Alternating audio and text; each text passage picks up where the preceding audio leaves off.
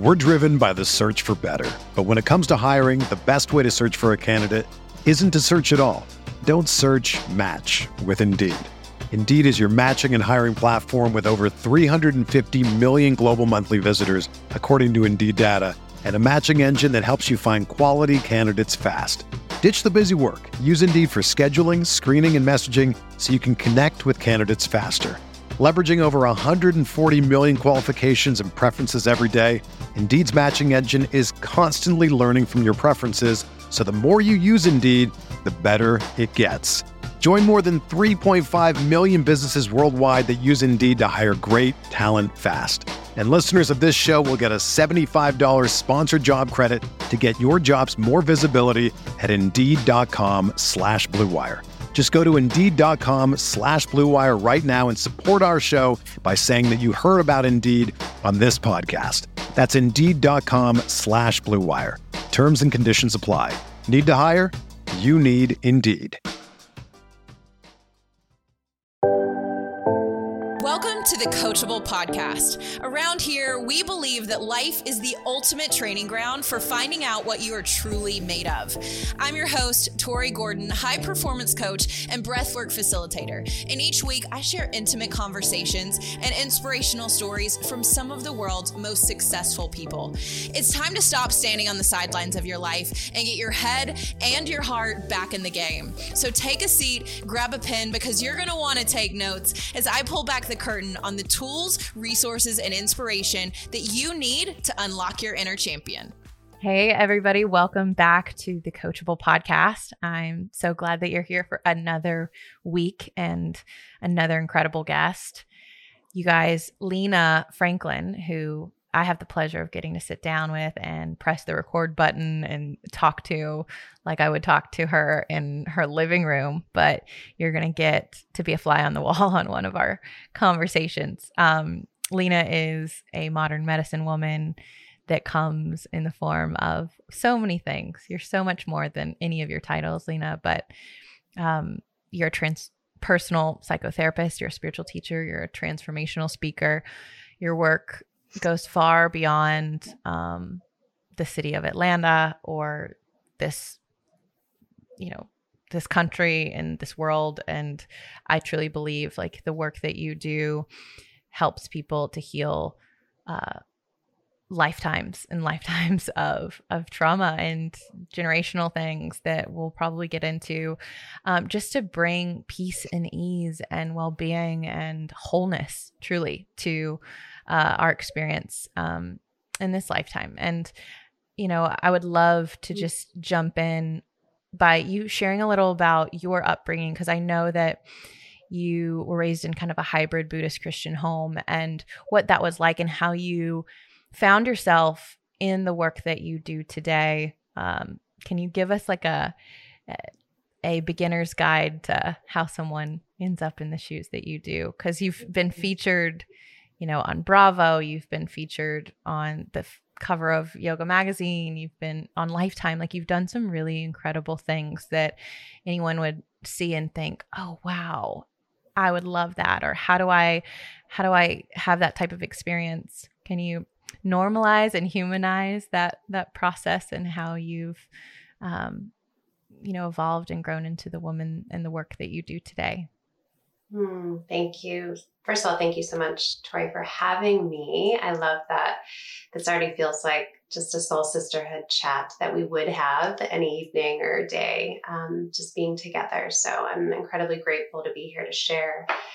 And yeah, so let's go back. Um, I'll share some about how I grew up because that is really the foundation of the work that flows through me. So, like you said, I grew up in a Buddhist Christian home. My mom was from South Vietnam and immigrated to the US in 75. And my dad is a good old Georgia boy from Marietta, Georgia. Um, and so I had a really interesting spiritual foundation. My dad's Presbyterian, my mom was Buddhist. My mom actually passed uh, very from a sudden stroke when I was in grad school. So that was a big part of my spiritual awakening. But when we my sister and I were young, we were very uh, accustomed to the rituals of Buddhism, the ancestral altar, you know, going to the altar as a family to pray, to meditate, even to to connect with the energy of um, the ancestors in daily life through offerings, incense, uh, plates and bowls of fruit and food at the altar. So there's a communion with the unseen world and the spirit realm as a young kid. And I will say, you know, those definitely planted seeds, but at that time it wasn't as if I took to it. You know, you're a kid, mm-hmm. you're in America, you want to fit in. So there was some shame and embarrassment around it initially, which um, I look back and you know understand where I was, but also see the growth and evolution that I've had in releasing that, really honoring my my Eastern Western upbringing.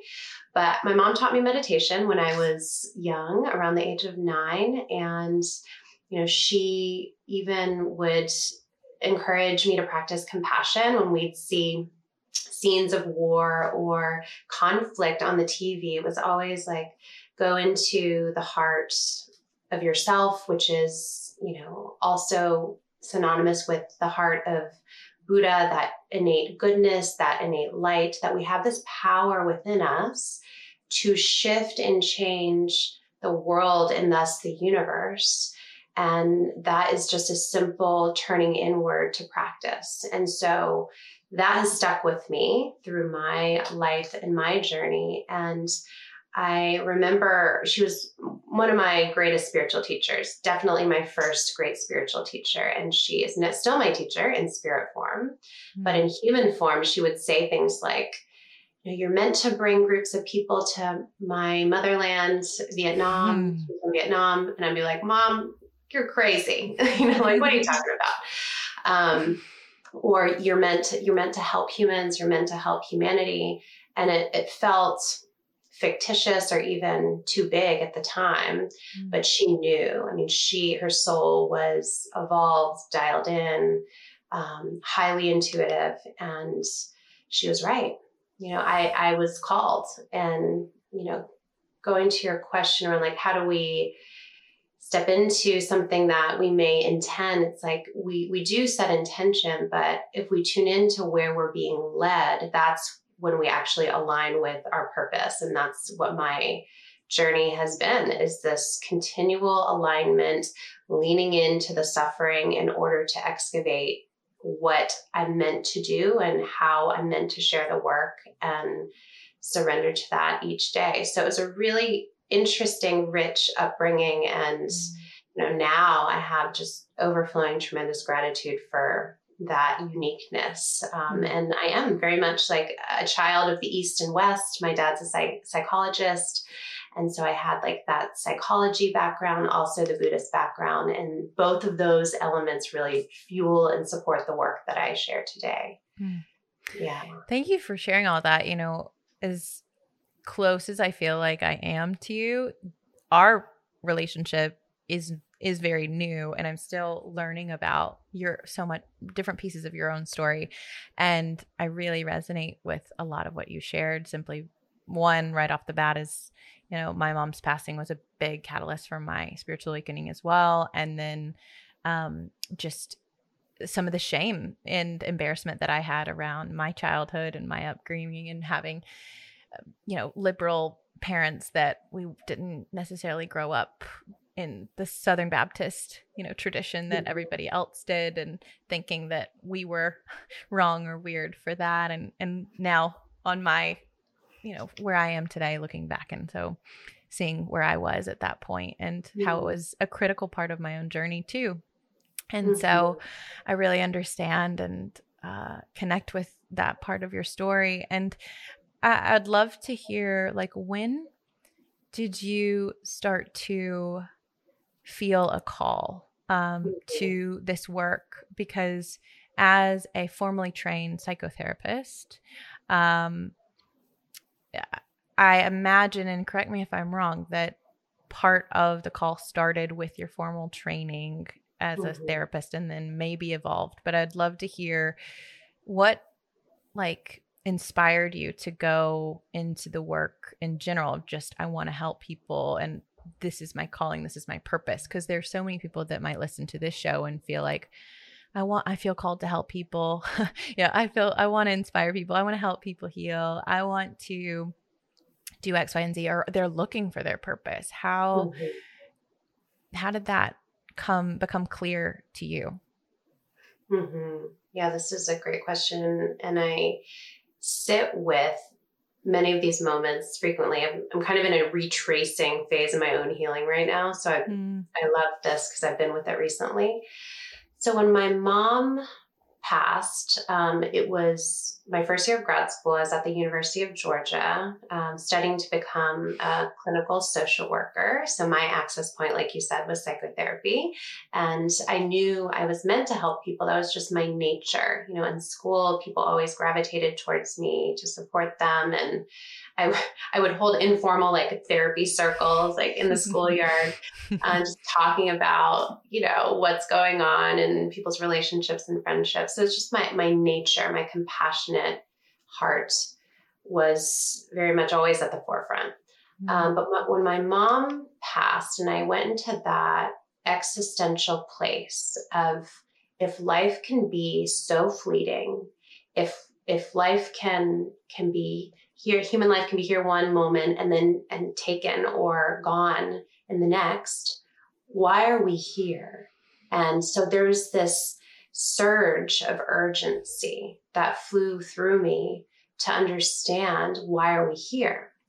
And it's interesting because the meditation she introduced me to when I was younger then became the portals through which I connected with spirit after her transition out of the human body. Mm-hmm. So I began my formal meditation practice really after she transitioned in order to be with this tremendous, all encompassing, primal grief mm-hmm. and sadness. And it was in those moments where I felt a transcendence through the suffering, was like once I would can sit with it, sit with it, and then it's almost like moving through a veil of pain. And then you feel this opening, the heart mm-hmm. opening, your energy field opening. And there was something transformational there, right? Like sitting in meditation with suffering as a way to heal yourself. And so it was my own inner experience of that that continued to guide me in a more accelerated way. Humanity needs these practices yes, you know, through psychotherapy initially for me, but I began really soon, even before I had my own business and private practice, integrating mindfulness tools and meditations into my work with initially I worked with kids, teens, and families at an agency. So it was that experience of sitting with my own suffering and realizing there's so much capacity within ourselves that most people are not tapped into. Mm. So mm. it's amazing what we can do for ourselves through self led practice. You're so right because I um I too studied to be a social worker. That was my my path. And I um understand what you're saying in terms of adding that on top of and integrating and weaving it into your psychotherapy practice. One of the things, you know, I think for for people it's helpful for people to understand I say not all coaches are cut from the same cloth. Not all therapists are cut right. from the same cloth. Totally. Know? That um you know, if you go to tr- traditional cognitive behavioral therapy, you know, you're likely not going to be talking about these spiritual practices and like maybe even talk about mindfulness or meditation or anything like that. And so that was a an intentional conscious thing that you added in. And then you've you've made your own practice which is a it's a connect collaboration with all of the modalities that you've you know acquired and that have worked for you and that you've pra- you practice. And that's something i tell my people that are interested in my work all the time is i don't uh, share anything that i don't practice. Mm-hmm. You know, these are the tools that have proven most useful and powerful personally for me in my own healing because it was my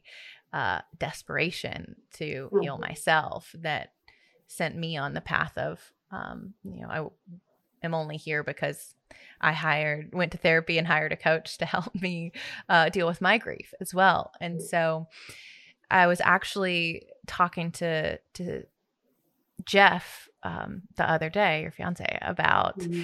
uh, the work that you guys do, specifically around energy and deep, deep embodiment.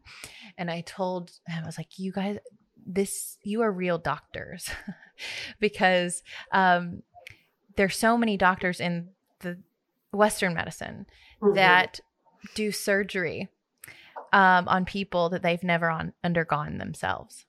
Right. Right right?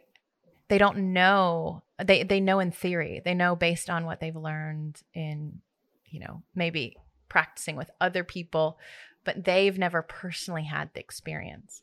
Mm-hmm. And there's something so powerful that can't be replicated simply in a virtual you know learning experience or mm-hmm. it, it's like you know you can fly a plane in a virtual experience all day long and then there's it's that and then you get in the air and you're doing it in real life and there's just there's different conditions and factors that you have mm-hmm. that come into play um so i said y'all in my opinion from my perspective you are the true a true doctor in that mm-hmm. sense of because you um have embodied the work and you mm-hmm. and you practice the work and so i would love to you know hear you talk about the way energetics plays a role in the work of self healing and wholeness and um, so that those listening can understand and have context for some of the places we might go in this conversation. So, mm-hmm. when someone's hearing energy work or energetics, masculine, feminine, this these types of uh, verbiage, what are we referring to? And can you give us kind of the beginner's guide to understanding uh, energy and in terms of our energetic bodies and mm-hmm. also the masculine and feminine aspects of that and how it shows up. Mm, I love that. First, I love what you said about embodiment. So key. We can't lead people. I mean, we can, but it's not as as is deep and meaningful to lead people to where you haven't been. So I love that point. Yes, energetics. Um, great question. So this everything in the manifest universe is is made of energy, and some people, you know, my my partner Jeff Ken, I am beginning to really like my third eye's opening, and I can see more and more energy every day. Some people can see different forms of energy. We all have the capacity to, but energy is uh, vibration. It is particles of light, essentially. And so our bodies, for example, are made of energy, but the, the material body is, is denser energy. And then we have energy that surrounds us. So some people may have heard of our aura, our energy field, which is about two to three feet from the physical body. If you think about all the lessons you've learned in physics, Okay, so quantum physics um, supporting what mystics have been talking about for so mm-hmm. many centuries. I hear about energy can't be created or mm-hmm. destroyed. Mm-hmm. So that's that relates to the um, transfer of energy. For example, when a body perishes and a soul transitions out of the body, it just transitions into a different form, a different realm, even. So if we can all agree collectively that everything in the universe is made of energy, then we can break that down. Okay, what are the different kinds of energy? So we're talking about now, um, if you think about your body, there's different energy centers, seven. So you may have heard of the chakra system, seven different energy centers that each possess a different psycho emotional, psycho spiritual dynamic. And that's a whole another body of work okay maybe a whole nother episode mm-hmm. um, but you also bring up masculine and feminine energies so again if ener- energy is vibration energy is made of light particles. That vibrational resonance is different for each person. It's like a thumbprint or a snowflake. Your energetic uh, blueprint is unique to you, which is really a profound and important fact because that, so to me, it supports the truth that we're all here to share our unique energy vibration, our unique energy blueprint with the world in ways that support the earth and humanity. Mm. Okay, so we talk about masculine and feminine energy.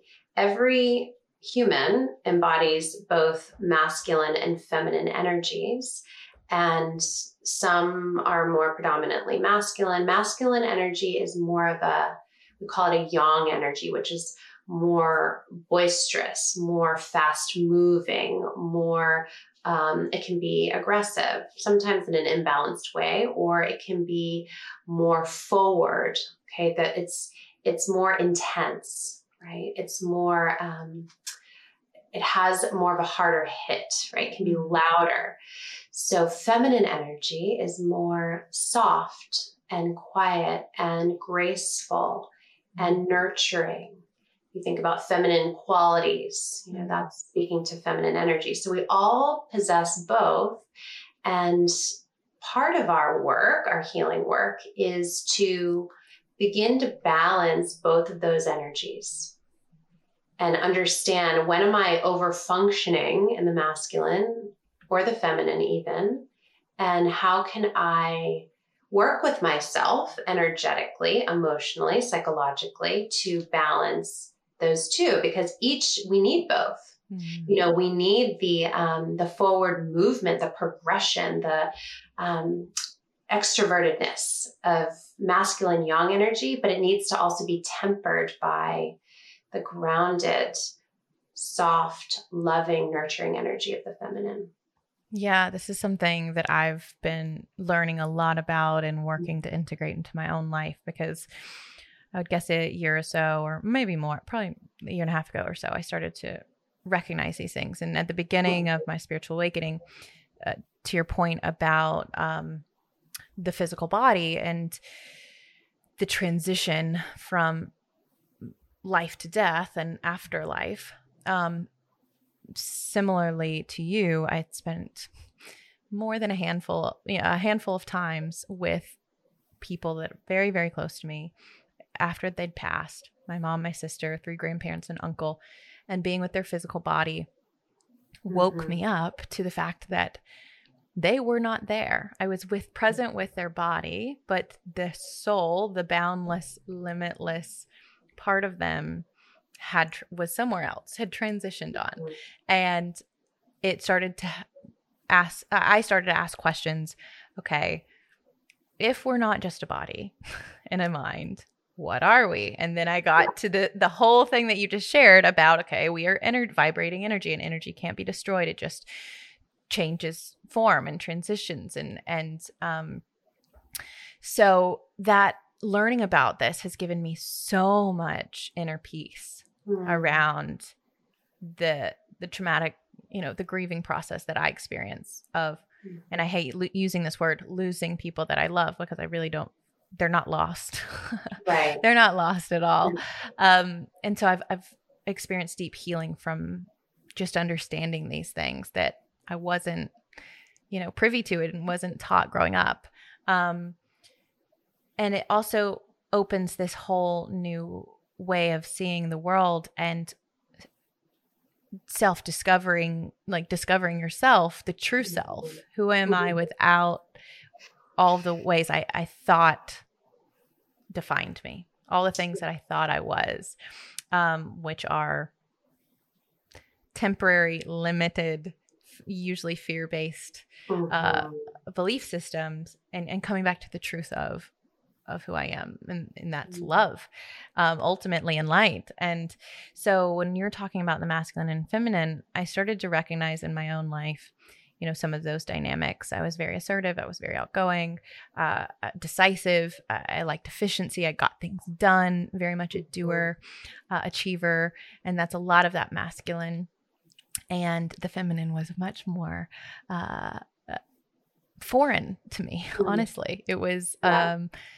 very new when i recognized uh, and was confronted with the truth of how imbalanced i was for a long time. Um, unknowingly and so it's been something i personally have worked on of learning to receive which is mm-hmm. a feminine quality like uh, mm-hmm. sitting in the seat of allowing myself to be taken care of, to receive, to be soft, to be gentle, to be um, all of the things you kind of just described as a as opposed to movement, mm. fast, getting things done, doing for others, um, and that's been a work in progress. So I would love for you to go a little deeper, and if you can speak more on this. Um, how might somebody recognize if they have an imbalance of one mm-hmm. or the mm-hmm. other? Um, mm-hmm. because I gave a couple of examples personally, but how do imbalances show up for people or manifest? And what can we start to do um, in order to kind of even out those scales a bit? Yeah. Yeah. So I have a really practical practice that's very simple and it, it even feels like too simplistic a little bit, but it, it works and it's true and it speaks to your masculine and feminine energy. So um, just a quick little mini teaching. So our left side of the body is associated with the feminine energy and the moon. And our right side of the body is associated with the masculine and the sun. So more yang energy on the right and more yin energy on the left. So if you stand shoulder width apart and you tune into your feet and how much weight you are putting on the left foot versus the right foot, then you will be able to tell which side is your predominant side. Mm. So if you're more tilted towards the right, you're carrying more masculine energy. If you're tilted towards the left, more feminine energy. And the in, the intention, the goal would be to to carry even weight in both. So that's a little tidbit portable practice for you to really check in and mm. how much you're carrying and which side maybe needs some work. Mm-hmm. Um, and I'm really big on self inquiries, you know, really looking at your life, your functioning, your rhythm, your behaviors discerningly with compassion to see, you know, are you feeling frenetic? Are you feeling stressed? Overall, if we're looking at uh, global norms, we've been ruled by hypermasculine energy for far too long, for many centuries. Mm-hmm. And so with that knowing that you know and knowing your own patterns and rhythms how can you see where perhaps you're over functioning like you said or overdoing? Um, what is your level of stillness and silence and presence during the day? That's mm-hmm. one really simple self inquiry to be with. And if you are not meditating, not getting still, like always on the go, uh, feeling perpetually stressed, then you're in hypermasculine energy and you may be feeling the effects of that stress, anxiety, um, even inflammation in the body, other emotional and physical imbalances. Mm-hmm. How much are you practicing intentional self care? Right? That's a more feminine quality. How much, or what does it feel like rather, when someone gives you a compliment? How is it to receive? Right? Mm-hmm. Like you said. And the way that, you know, this can show up in all different ways in our in our life, but it begins with our relationship with self and then manifests in our relationship with others. So checking in with, you know, your relationship with your body. And as you become more embodied in different practices, whether it's yoga, meditation, breath work, I know you teach some really powerful breath work. You know, how can you dialogue with your soul, dialogue with your heart, and ask what it needs within this realm specifically? You know, what mm. do I need? I ask myself that every day in meditation. And I then surrender into silence to listen, which is a very yin feminine quality to what arises. And usually it's something like more rest, mm-hmm. more stillness. Um, and it's all about self awareness. Mm-hmm. It comes down to self awareness. The more self aware you can be, the more you can pick up on some of these masculine and feminine imbalances.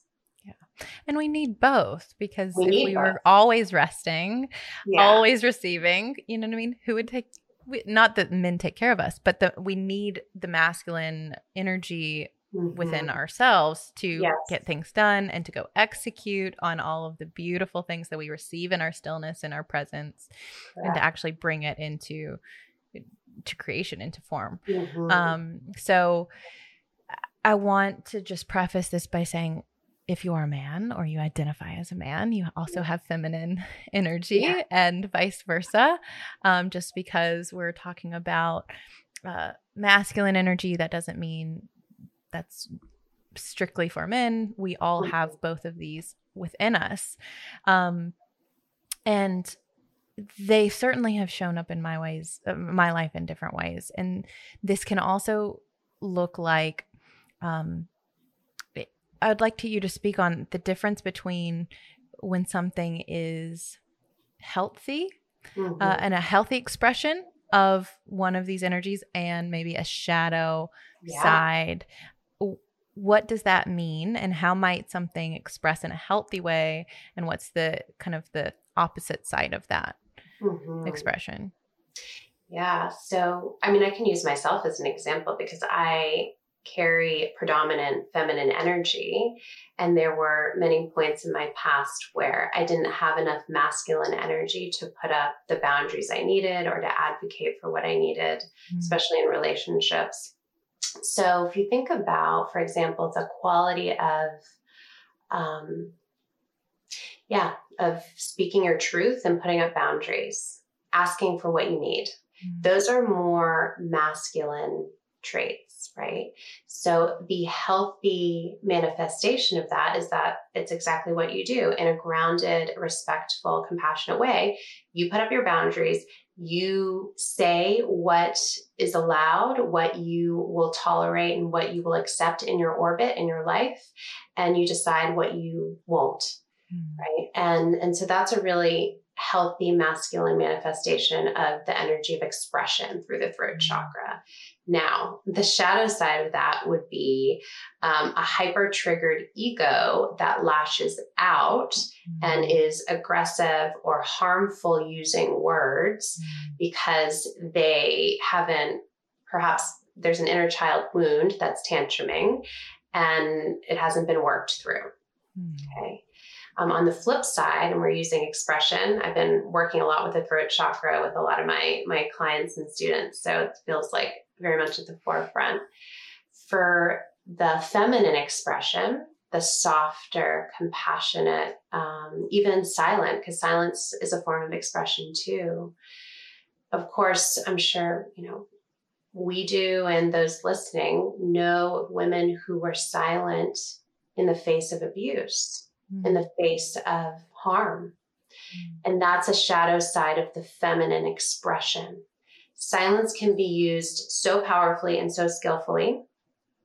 But when there has been woundedness or there's low self esteem, there's um, a really kind of wounded inner child activated, that expression center can totally shut down and the feminine um, expression is is silent when it needs to be more masculine. Mm-hmm. So that's the shadow side of feminine expression at times for fear, right? There's two main hmm. energies in the universe, love and fear, and that fear can operate in so many insidious ways.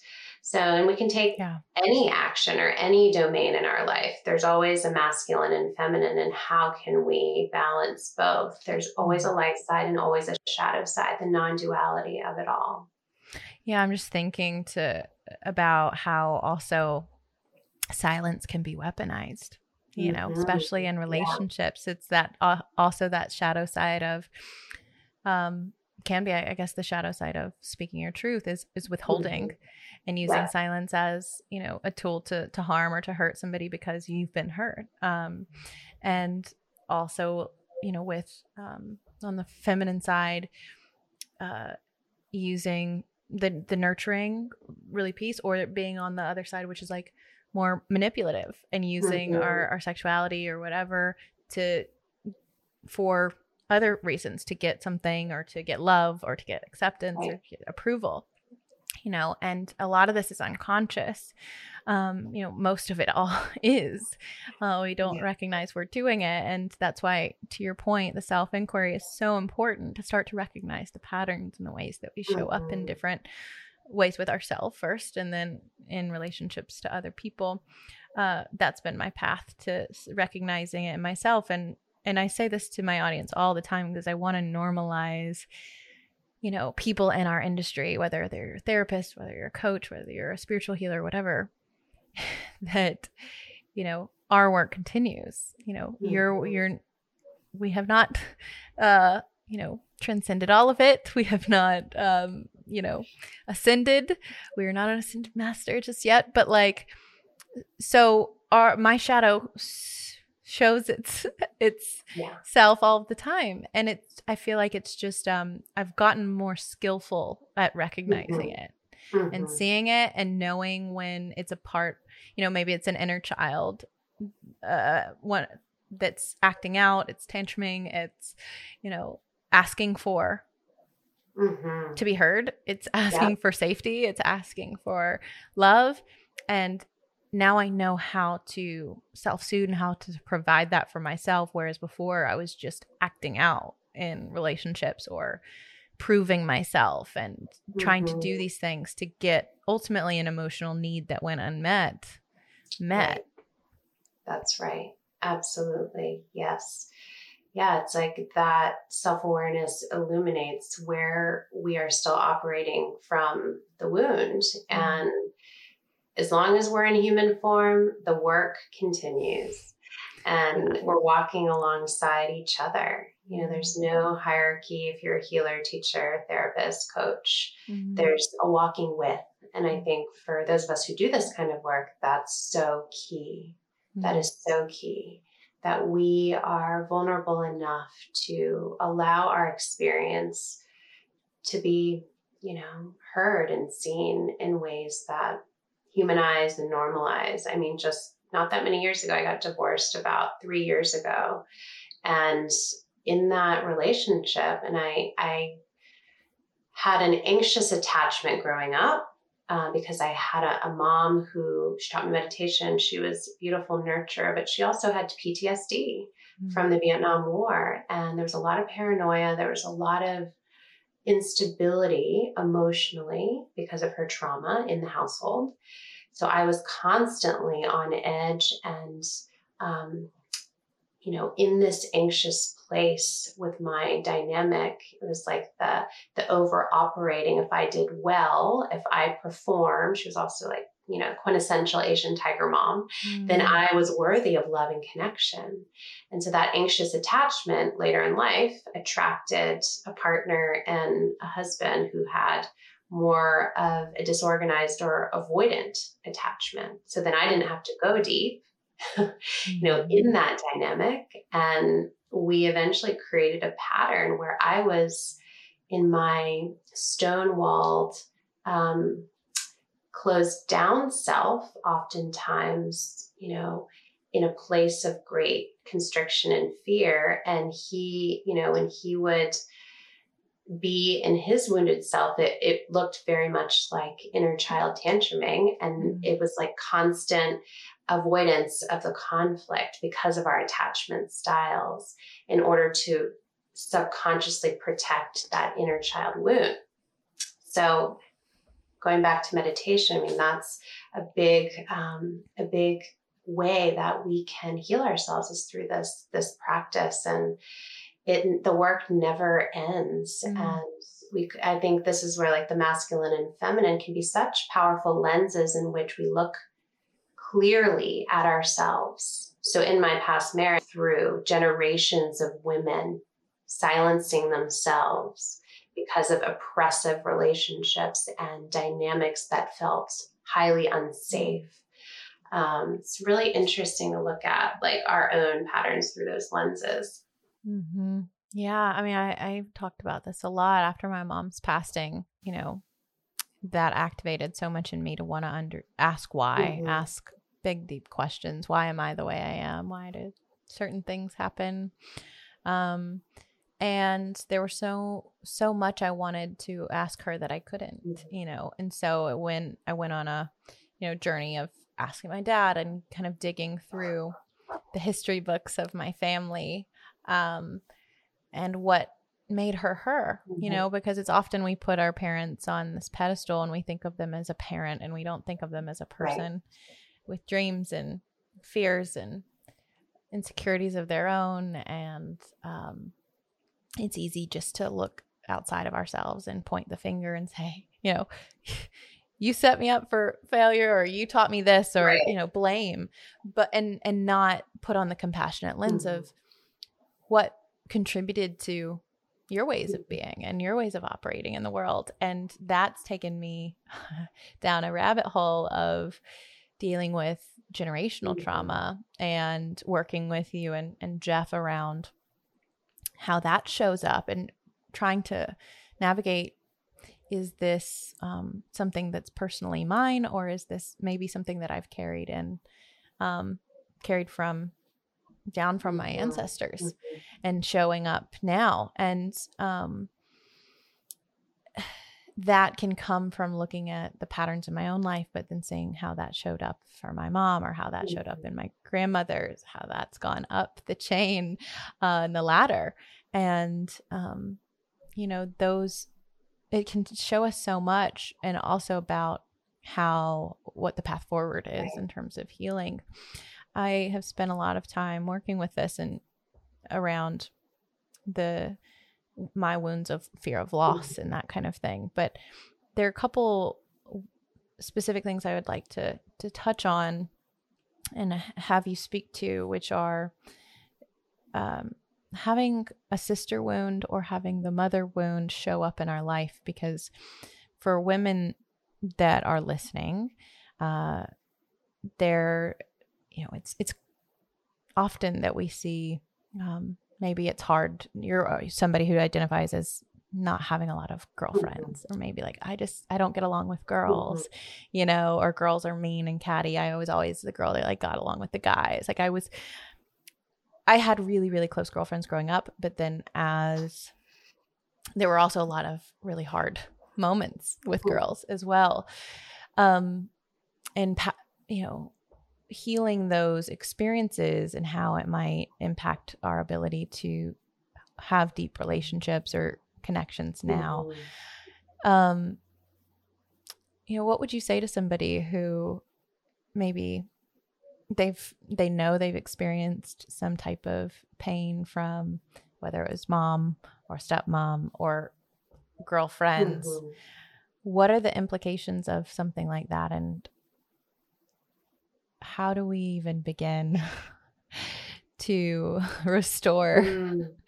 wholeness to those parts of us that are don't feel like we can trust people mm-hmm. or maybe we're really longing for connection but we've got deep patterns that prevent us from having that kind of intimacy in our relationships whether it's our friendships or with our family or romantic partners yeah yeah absolutely so we at the core, we, um, as children, we receive that nurturing energy from not all of us do, right? But the the um, the prototype or the the intention, you know, in an ideal sense, is that we receive that nurturing energy from our mother, and we receive that like strong, protective, but also loving energy from our father and obviously not the case for all beings.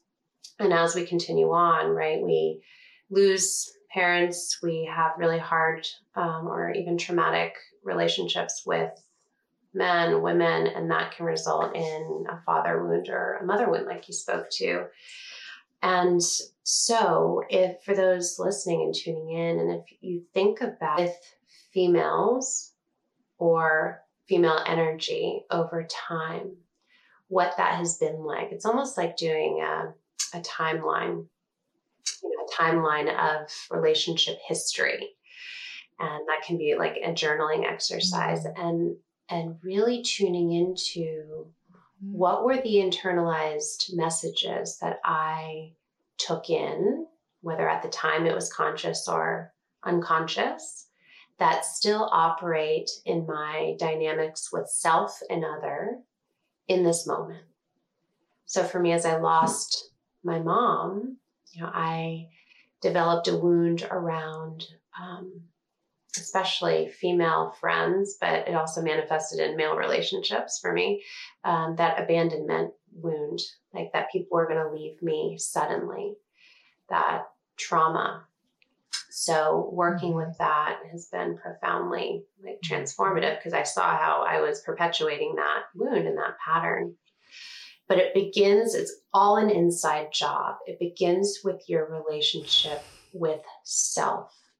So how can you embark on that that process, the healing process of reparenting yourself? And a way that I guide clients, my clients, my students, into this is through connecting with the energy and the image even of your higher self in a meditation. It's kind of like a visualization meditation. Your higher self as the embodiment of this divine feminine and masculine energy. And then bringing in that embodiment or the image of your wounded self. It may be the age you were when you lost your parent or you had a traumatic incident.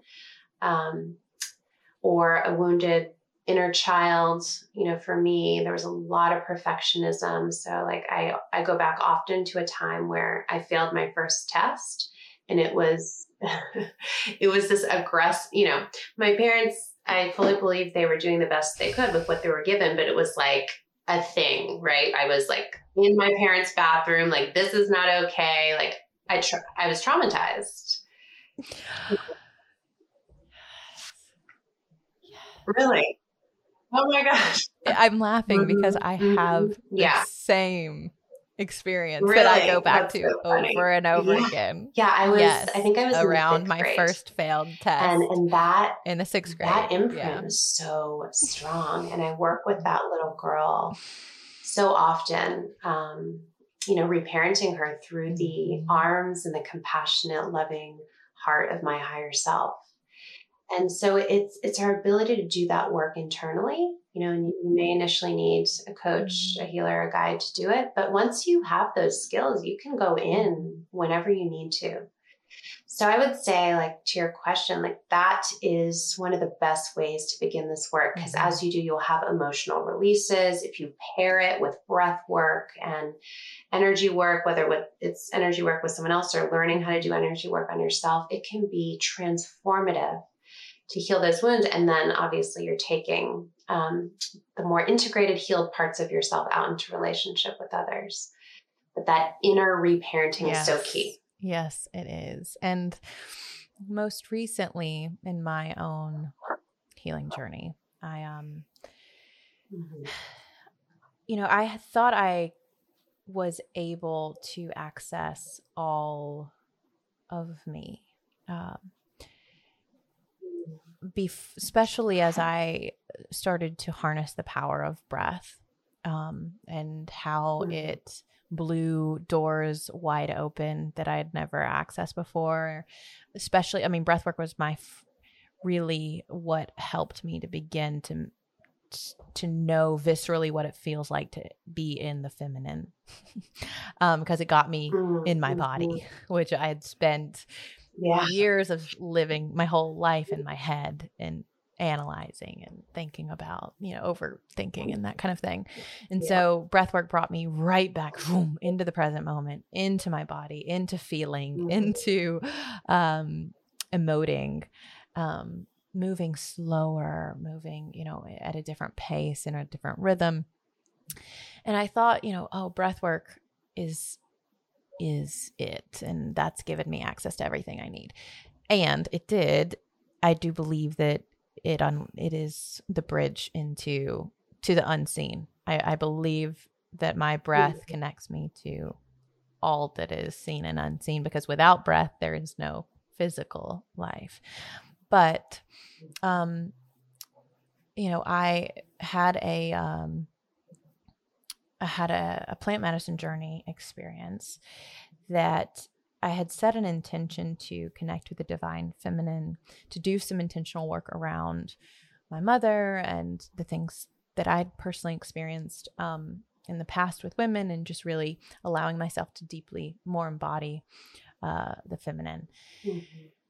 and wow i i had no idea what um that would be like and it was oh so so many um deep truths you know i came across that Mm. were really really really helpful but what i realized is that no matter what kind of child we had childhood we had which i had a beautiful childhood there was so much that was really amazing about my my childhood and upbringing that we the body keeps all of that locked within it and um, it's just our mind that often represses a lot of the memories that that happened to us. And it was through a plant medicine Mhm. journey that I had that allowed me to access some of those memories um, that showed me more and gave me more a deeper understanding for why I've certain things have happened in my life or why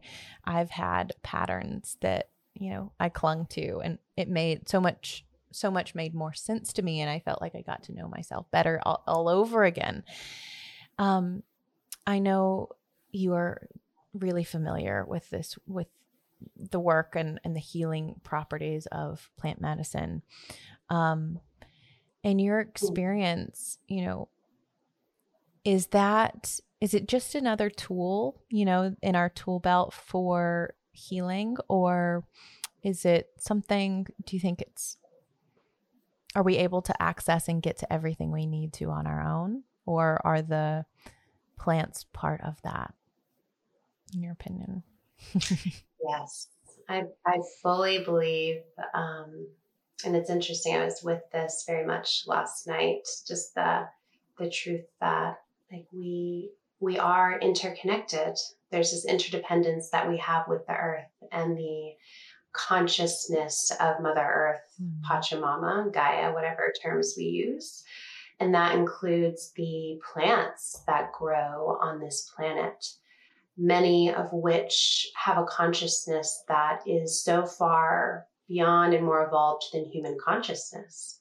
So, absolutely, you know, communing with plant medicine in an intentional and reverent and authentic way. And my access point and my belief is to honor the spirit behind the plant and to use it in a ceremonial way. Now, there's a whole movement that's bringing plant medicine, um, psilocybin, other psychedelics into the clinical world. I think that will help a lot of people, but but it diminishes a significant part of the power of plant medicine because what the medicine does is it helps us to access parts of our psyche our consciousness, parts of our brain that have been unused, or um, it helps us to access those parts of us that we likely wouldn't be able to access without the medicine or just through therapy or meditation or uh, free will because of the the limitations of the ordinary human mind. So you know that's that's work that i'm i'm really excited about in the world and that that we um, offer and do my partner and i jeff and i. And it's um it's transformative. It's a rewiring rebalancing energetic release um, soul work multidimensional experience that is has a big place on this planet um, and it's evolving It is, rapidly. and you guys are on the forefront of bringing that to the world, and it is, um, it has changed my life. I feel like I'm on an accelerated growth and healing journey because uh, I was called to the medicine, and it is we are all interconnect, interconnected there's, there's this message that keeps coming up it's like it's all connected. I was watching a show that i'm really interested in right now on netflix called the manifest and there's this this whole theme of everything is connected. And when i have sat with the medicine i experience exactly what you're talking about is a, a an access to to um, truths and and parts of my own mind and psyche and being and soul that I, I didn't have access to in my waking daily life. And I remember once in my first plant medicine ceremony saying, I want to live like this forever. I want and I and I was referencing like I want to have access to this all the time. I want to be this to be normal, right? Um, because mm-hmm.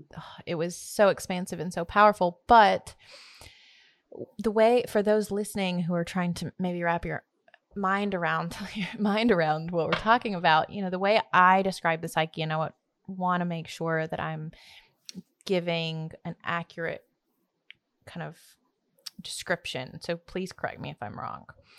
But the conscious mind is is kind of we only use like 5% of our waking life is is consciously driven. And we the conscious mind you can kind of think of it as like a flashlight.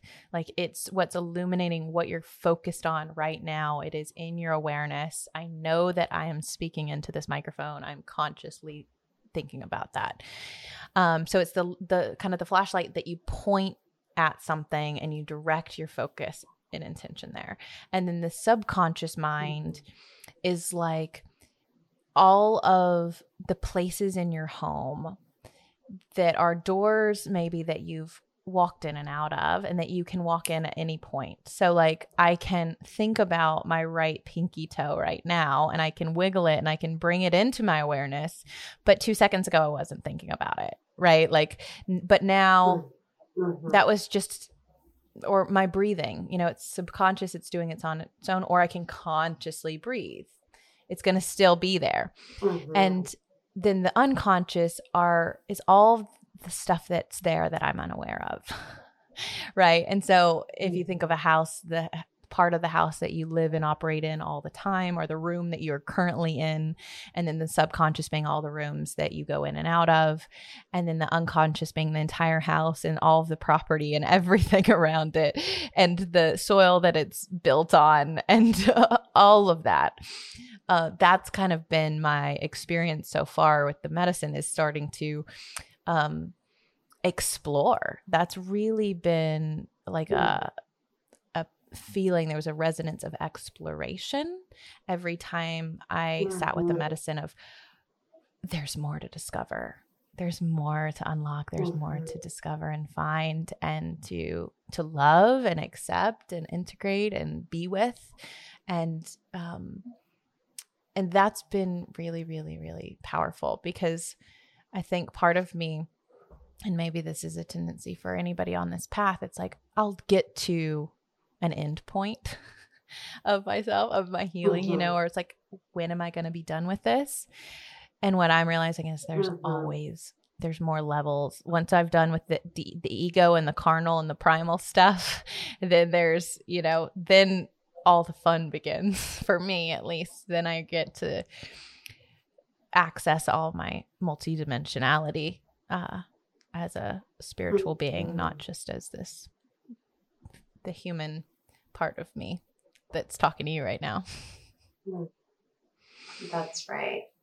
I love the way you describe that, Tori. It's absolutely, you know, and we have so little, we're utilizing such small percentage of our conscious mind, and that's a huge part. I love the word exploration and and the adventure and curiosity of that in a plant mm-hmm. medicine ceremony is life changing you know life changing and um, i know you do such beautiful healing work for yourself and for others those that you coach and i just want to point out because this is key because this plant medicine topic is is becoming more and more popular, and people are traveling to all places mm-hmm. Peru, Costa Rica, all different places to do medicine ceremonies, which can be, again, very transformative. But the, the real the real transformation happens when you integrate the insights and the openings and the rewirings in your day to day life mm-hmm. after ceremony. So it's important to continue to do that work with whoever, you know, your trusted therapist or practitioner, um, because that's where the sustainable healing and transformation mm-hmm. happens. And it's it's ongoing. It's not like plant medicine is not a one and done. You are healed after it.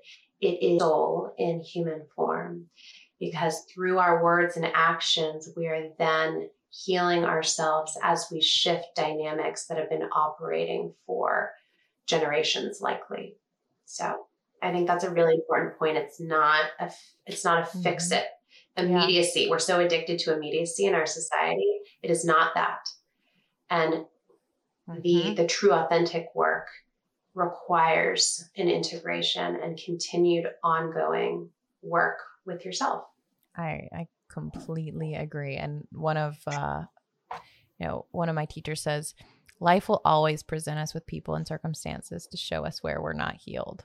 Yeah. So, you know, there's an immense, you know, all we have to do is wake up every day and live life to show us where we need oh, the, yeah. the healing.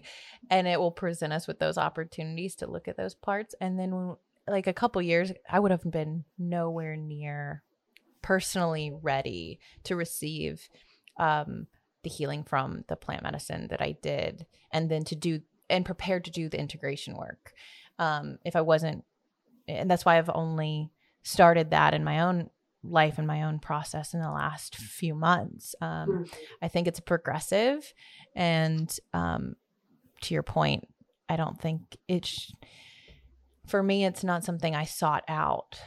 Right. Um, I didn't go looking for it at all. It wasn't recreational like that. It was never. It was very sacred, and mm-hmm. it it was almost like um, I have to do this. I felt like compelled yeah. to do it. Not, and I and I had hesitancy, a lot of hesitancy around it, mm-hmm. um, that I got to to work with, and so it presented me the perfect container I needed for mm-hmm. for healing in that way but I, I completely agree with you.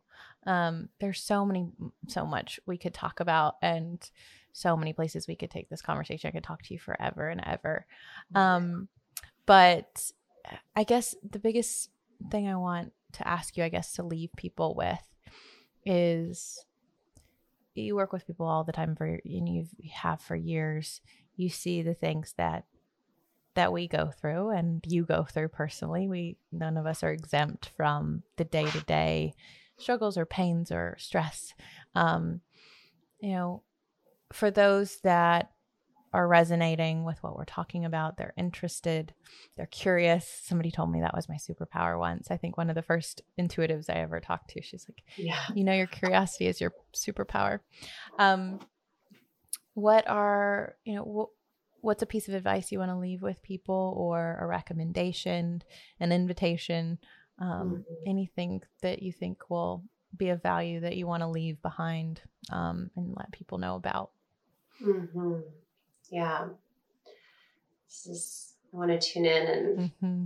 and see what what feels most prominent so what i would say because we're in we're in a great awakening right now and it can be a, a, really intense and accelerated and transformative time. And maybe for any of you listening, you may be feeling that in your life, whether it's life change, dark night of the soul crisis, um, trauma, what have you, is that you possess a resilience, a stamina, a power that your cognitive mind does not have the capacity to understand. So, our willingness to embrace the unseen power within us is the portal through which we truly liberate ourselves into the most expansive joy, love, connection, meaning that we can dream of. And actually, we're meant to work through and to heal our resistances and traumas in order for us to create a heaven on earth, mm. a blissful life. And that may feel, as I say it, you may feel like that's far fetched, or you may have your own trigger or resistance come up around it, and that's okay. But I just feel incredibly called to encourage you to transform your relationship with discomfort, transform your relationship with fear, and know that you have everything you need within to successfully and effectively move through that and to liberate yourself, which means you're liberating your soul. And that work happens moment to moment. What do you believe versus what does someone else, what did someone else program within you? You know, what is your truth? What is your intention? Is that your intention or has that been an intention planted within your psyche?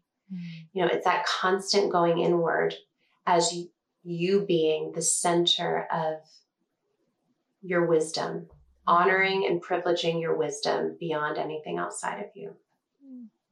And meditation and this healing work is a beautiful and powerful portal into that self reclamation, self mastery. Mm. So it's an invitation for all of that. And I'm so grateful to share. And I invite people to, you know, connect. Uh, we're here just walking each other on this path. And part of my gift and my dharma, my purpose is to walk with you and to help shine a light on the dark, shadowy places so we can clear, purify, recalibrate, rewire, and live within the fullest expression of who we're meant to be. You so. do it so well.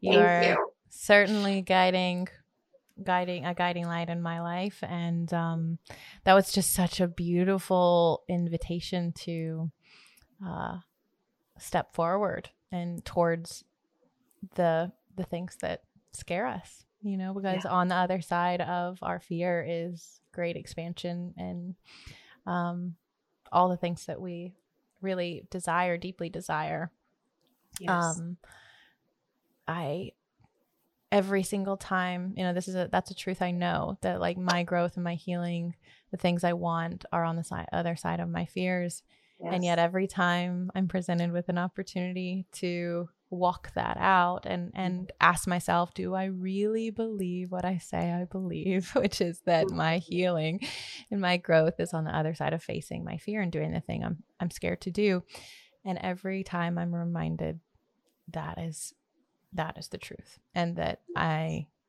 i have nothing to fear because i am i am love and i am came from that i am that source and i can connect into that and i have what i need. And um, thank you for reminding us of that. Thank you for for telling that to people who maybe have never heard it before. Maybe they're the first messenger that comes into their world to say hey you have what you need within you and um, mm-hmm thank you for being one of the voices that reminds us all of who we are. So I love you, Lena. Thank you for doing the work that you do. And how can people stay connected to you um, uh, if they want to and learn more about your work and how they can get involved with your meditation membership? What where should people go?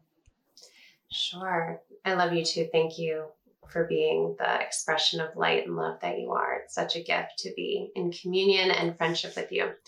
Um, yes, I would love to connect. I um, with, I'm on social media, so my handle on Instagram and all other platforms is I am Lena Franklin, L E N A Franklin. I am Lena Franklin. I would love to connect with you. I share, you know, free practices and tips, and I'm happy to answer questions and just be in this loving, supportive community.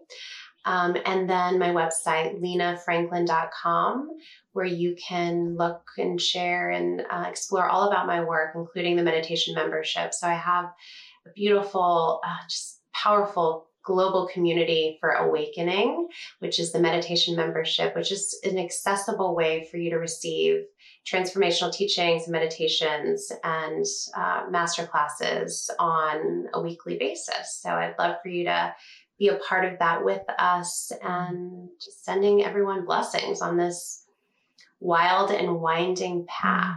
Yeah. If you guys are still here an hour in, then I'm asking you go go connect with Lena, go look at her work, go find a way that you can work with her because you're not listening this long if something hasn't touched your heart and there isn't a, mm-hmm.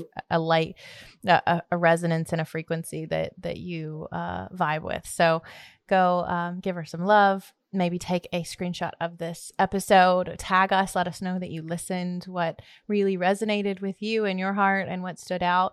Uh, that is how I'm able to continue to make uh, content that you want to hear. So um, I invite you also to submit questions or topics that you'd like me to discuss and dive into with guests on this show. Uh, as always, thank you so much for listening. And until next time, go enjoy and be present. Love you guys. I hope you loved this episode and that it was helpful for you. If you did enjoy it, please spread the love with your friends. Text them, call them, post it all over social media. Whatever you do, just make sure you tag me, Coach Tori Gordon, so that we can all keep getting better together.